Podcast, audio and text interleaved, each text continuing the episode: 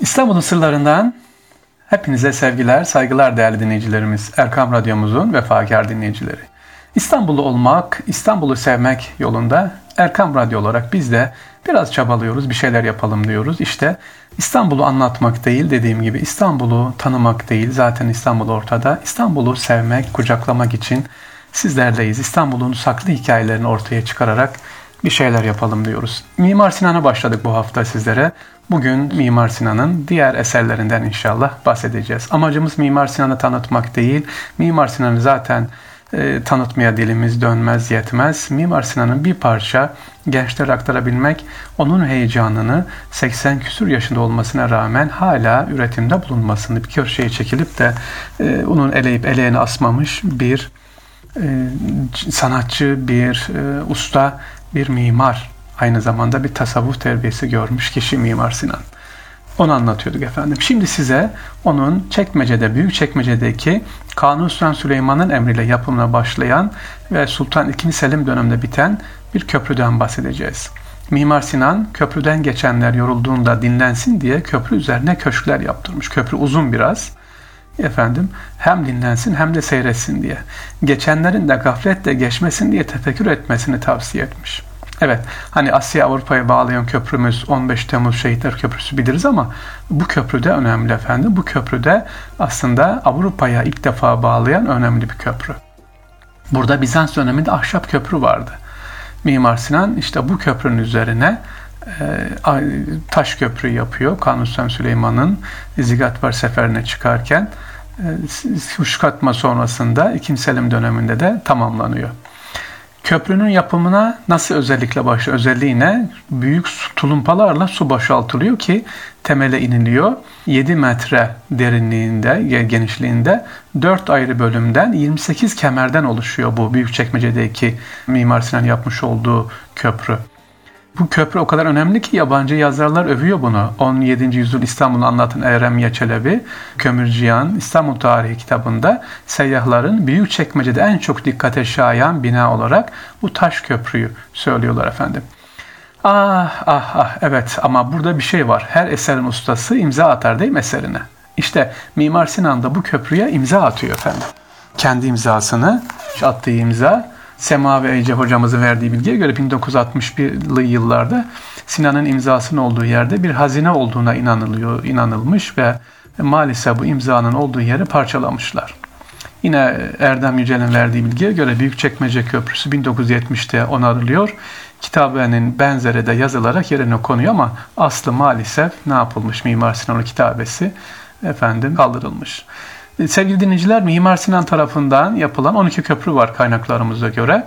Ve dediğim gibi iki tane de seyir köşkü var. Duha Köprüsü var daha doğrusu. Burası önemli. Yolunuz düşerse Mimar Sinan'ın yaptırmış olduğu e, Büyükçekmece Köprüsü'nü görürsünüz İstanbul'a yakın. Yani hani şöyle bir hafta sonu çıkayım derseniz inşallah gidebilirsiniz. İstanbul'un sırlarındayız. Mimar Sinan anlatmaya devam ediyoruz. Mimar Sinan'ın yapmış olduğu bir cami var. Şimdi onu anlatacağız. İşte bu caminin de özelliği. Neymiş camimizin ismi? Eyüp Sultan semtindeki Münzevi Cami. Münzevi camimizin yaptıran e, Mimar Sinan'ın eli değiyor. E, tabii ki farklılığı var olacak eli değiyorsa. Neymiş özelliği efendim? Eskiden abdest alırken oturak yoktu. Yani ayakta abdest alınıyordu. Evet ayakların konacağı bir taş vardı sadece. İşte e, ilk abdest oturak tahtası efendim Münzevi Mescidi veya Karcı Süleyman Mescidi Eyüp Sultan e, Eyüp Nişanca'da burada yapılıyor efendim. Mimar Sinan'ın yapmış olduğu bir camide. E, banisi Müzevvir Süleyman Subaşı e, kendi de bu mescid civarında metfun. Oturak tahtası denilen ayak tahtası burada ilk defa kullanılıyor efendim. İstanbul'da peki ilk şadırvan nerede? Yeri gelmişken söyleyelim. İstanbul'da ilk şadırvanımız ise 1470 yılında Fatih Camii avlusunda görülür. Şadvan demek, şadırvan ya da hurşit nişan şeklinde bahsedilen sekizgen planlı bir e, mimari üslup. Çok akan demek efendim. Şadvan. Ne var şadırvanlar? En, önemli özelliği üç tane bir havuzdan ibadet şadırvanlar. Sadece havuz kenarından abdest alıyorsunuz. Üst örtüsü olan havuz köşelen yerleştirilmiş sütunlarla taşınan şadırvanlar ve baldeken tarzı ne demekmiş baldeken? Üstü kapalı, yanları dışı açık şadırvanlar efendim. Bir de münferit tipi 2 şadırvanlar varmış. Bunların üstü suyun kirletilmemesi için metal bir şebekeyle kapatılıyormuş. Ha bu arada e, arkadaşlar değerli dinleyicilerimiz aklıma gelmişken söyleyeyim. Fatih Camii'nin şadırvanı hani dedik ya hep diyoruz Fatih Camii maalesef o devremde yıkıldı tekrar 3. Mustafa döneminde yapıldı ama şadırvanı orijinaldir elhamdülillah yani 1470'ten kalma o orijinalliğini büyük oranda ne yapıyor koruyor efendim. Devam ediyoruz. İstanbul'un sırlarındayız. Kim anlatalım efendim? Son olarak Süleymaniye Camii'nin açılışını kim yaptı acaba? Mimar Sinan mı yaptı? Dedik ya bu hafta konumuz Mimar Sinan. Hayır efendim. Süleyman Camii yapım bittikten sonra camiyi ne cami yaptıran Kanuni Süleyman ne de caminin mimarı Sinan yapıyor açılışını. Anahtarı kime veriyor? Efendim bir besmelesi var günümüz elimizde sadece bir besmelesi kalmış. Hatta Ahmet Şemsettin Karahisari açıyor. Niye açıyor? Çünkü tam e, Süleymaniye Camii'nin orta göbekteki Allah nuru semavati vel art ayetini yazarken ne yapıyor? Hattat Karahisari'nin gözüne işte yabancı madde kaçıyor, kireç kaçıyor, kör oluyor. Kanuni Süleyman anahtarı Mimar Sinan'a veriyor aç diye. O da sultanım müsaade ederseniz Hattat Karahisari açsın diyor ve caminin açılışını e, Hattat Ahmet Şemsettin Karahisari yapıyor efendim. Peki bu Ahmet Şemsettin Karahisari'nin özelliği ne? Camiyi açtı ama İstanbul'da bir tane var, eseri var, bir besmelesi var.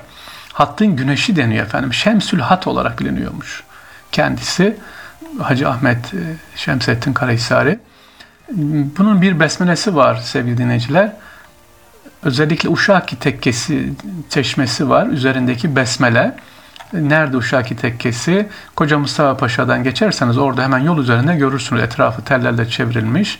Uşaki Camii diye bilinir. Orada Hattat Karahisari'nin çok çok değerli ve İstanbul'da daha doğrusu dünyada bir tane olan o dışarıdaki besmeleyi görebilirsiniz. Kimmiş bu Hattat Karahisari? Tekrar ediyorum. Hattatların şahı diye bilinen kişi Allah rahmet etsin Süleymaniye Camii'ni de açan şahıs.